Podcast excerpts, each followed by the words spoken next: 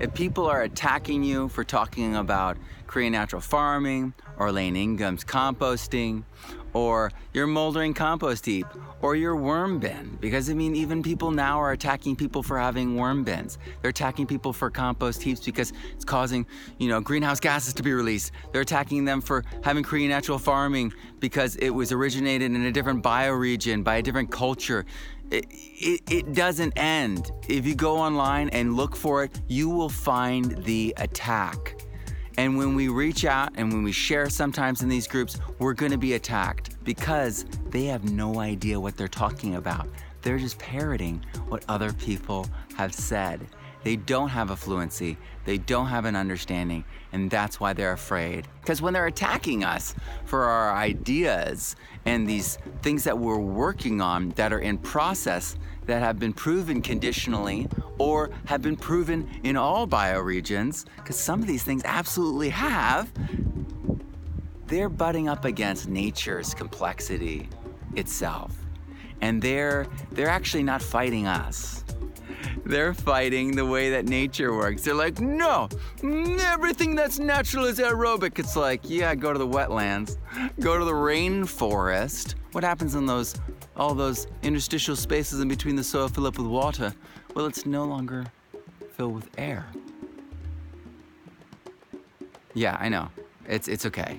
Um, but but like that's just it. I mean, like this is why you know legumes don't nodulate in the rainforest. The soils are facultative, and we have got to get to the point where we don't rely upon one size fits all. That we don't look for a simple solution that we can stamp on everything. It is so limiting and it's also untenable and, and doesn't feel good to try to hold on to that precipice of belief as because you're going to fall off. Because there's no one size fits all solution to soil. Because soil is bioregional, soil is situational. You know, the forest soils are different than the beach and different from the meadow. And you know and and and to to say that they're all the same is just to like to miss the whole point of this life. This life is about diversity. This life is about the the regenerative spectrum of expression.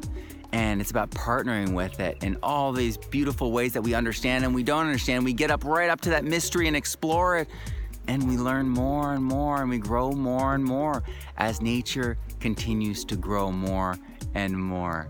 That's what it's all about. There's no stopping point, there's no end point.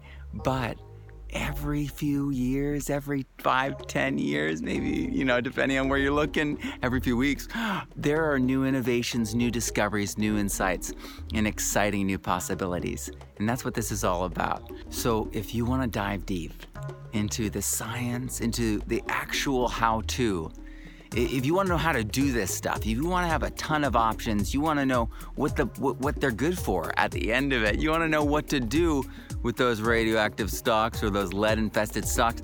It, it, it's all here. We're going to be covering it all and diving into it all, providing protocols for it all. So join us and please share what we are doing. Share this incredibly important work because I can't do it alone. Uh, it's just me, you know, sharing this stuff so often, and I need your help to make this go viral, to make this world changing, life changing for more and more people. I'm Matt Powers. Grow abundantly, learn daily, and live regeneratively. In fact, this campaign. Thank you so much.